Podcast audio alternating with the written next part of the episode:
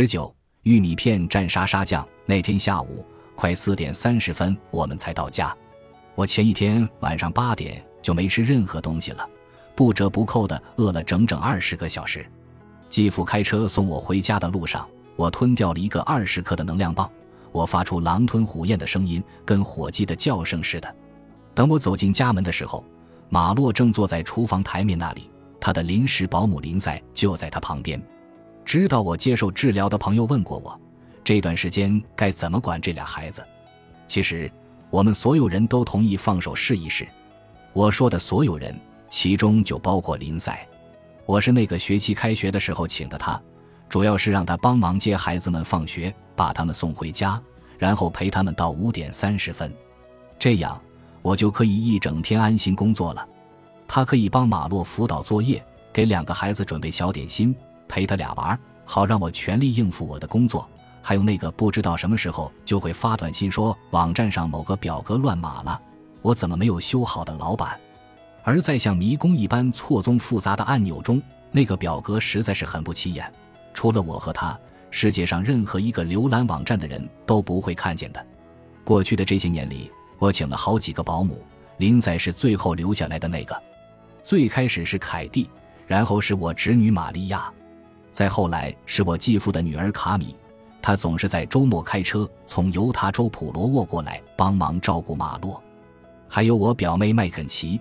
她跟我们在一起住了近一年的时间，可惜马洛慢慢的竟然觉得麦肯齐是属于他一个人的，他竟然相信自己应该拥有一个大活人。后来麦肯齐结婚了，自己也怀孕了，就没法再照顾马洛了，所以我又请了一位叫凯莉的女孩，让她帮忙接送孩子们，给他俩辅导功课。后来马洛又觉得凯莉是他的人，是他自己独有的。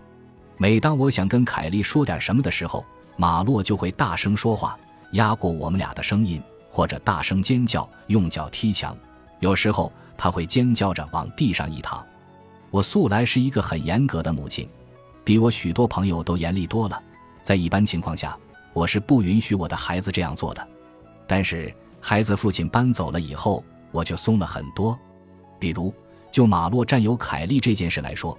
我觉得他没有了父亲的陪伴，心里本来已经有个巨大的空洞，我没必要再加大他的痛苦。于是，我很快就摸索出一个好办法：每当我需要跟凯莉说话的时候，我就给他发短信，让他在卫生间见我。我们在卫生间悄声说话，有时还要一遍遍地冲马桶，以掩盖我们说话的声音。后来，凯莉去公司上班了，我就找到了林赛。第二次治疗之后。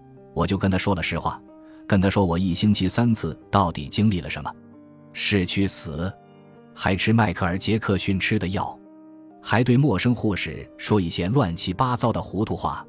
他的反应就跟我刚开始对这次治疗的态度差不多，有一些迟疑，但是你该怎么做就怎么做。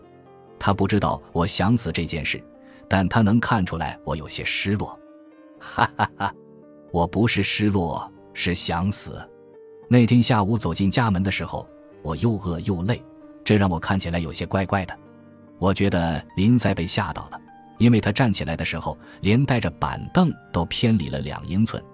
他问我没事吧？我点点头，指了指地下室，那是我此刻最想待的地方。我想立马躺在床上，请让我立马躺到床上。我走到马洛跟前，在他额头上亲了一下，然后不知道哪里来的力气。又转头跟在我身后进门的母亲说：“请你跟丽塔说，我爱她。”我得躺下了。我跌跌撞撞地走下楼梯，来到卧室里，钻进被子里，还不忘把闹钟定在五点三十分。虽然我肚子一直在咕噜噜作响，甚至羽绒被都挡不住这声音，但我实在太累了，什么都吃不下。睡一小时就够了，我只要闭上眼睛就行了。布什内尔跟我说这会管用的。他把我卖给了这项临床实验，但他还跟我承诺说，每做完一次治疗，我就能恢复一点正常生活。但我总是这么疲惫，治疗三次了，每次我都疲惫的不得了，甚至回家的路上，车子每次转弯和刹车，我的脑袋都跟着摇晃。现在我几乎瞬间就睡着了，握在手里的手机甚至还亮着屏呢。闹钟响的时候，我都不知道自己在哪儿。我的房间一片漆黑，只有窗帘那里透过来一点点微弱的光。我使劲眨了几次眼睛，才搞清楚自己在哪儿。我听见楼上有人走路，发出沙沙声，还有我母亲跟林在说再见的低沉的声音。我们家简直充满了互助合作的气息。我拖着沉重的身子起来，走下床的时候，我感觉又像在花生酱泥潭里挣扎。我爬上楼，厨房的灯光刺得我睁不开眼。母亲正在擦灶台，她一回头，看见我正用手遮住眼睛，怎么起来了？怎么不再睡一会儿？我们把一切都搞定了，她说：“我依然觉得请人帮忙不太对劲儿，或者不太正常。说实话，我依然觉得这是弱者才干的事。我已经占用了他太多时间了，这是我很不愿意做的。我没事。”我答道：“我想看看两个孩子，他俩在哪儿？他俩都已经写完作业了，正窝在丽塔的床上呢。丽塔在玩手机。”马洛在玩平板电脑，这个平板电脑是圣诞节打折的时候我给他买的。安静的时候，他俩总是待在一起，他俩总是互相拥抱，一起分享各自发现的秘密，一起窝在沙发或床上，要么你的腿搭在我的腿上，要么我的胳膊挽着你的胳膊。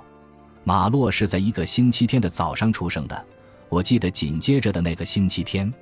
我就因为悲伤和悔恨而彻底崩溃了。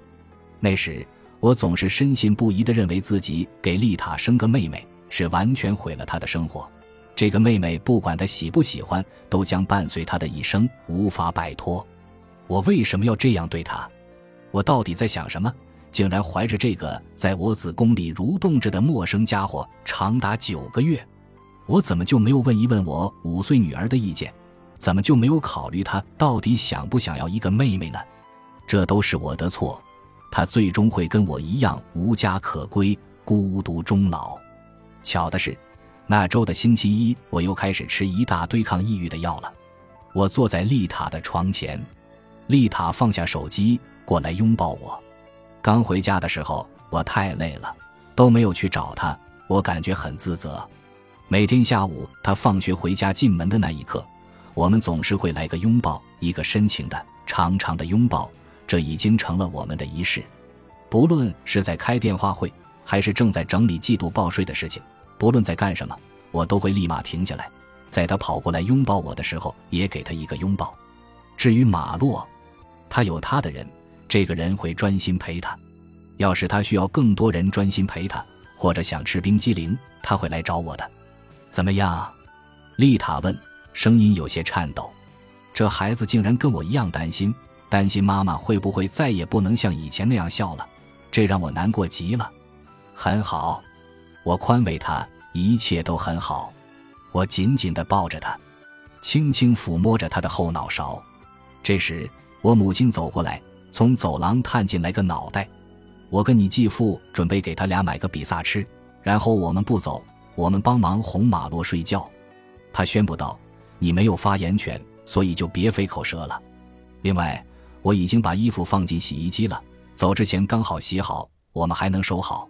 然后他把手举起来，那样子就像交警在指挥交通。在我离婚，尤其是我前夫搬走，我开始独自承担这一切之后，我母亲就一直是我的支柱。但直到治疗前的三个月，我让母亲陪我一起参加心理治疗。她才真正明白，独自承担这一切对我造成了多大的伤害。我本不想让他来参加的，让他来就意味着我在请人帮忙，这是我做不到的。我不愿意承认自己极其需要别人伸出援手。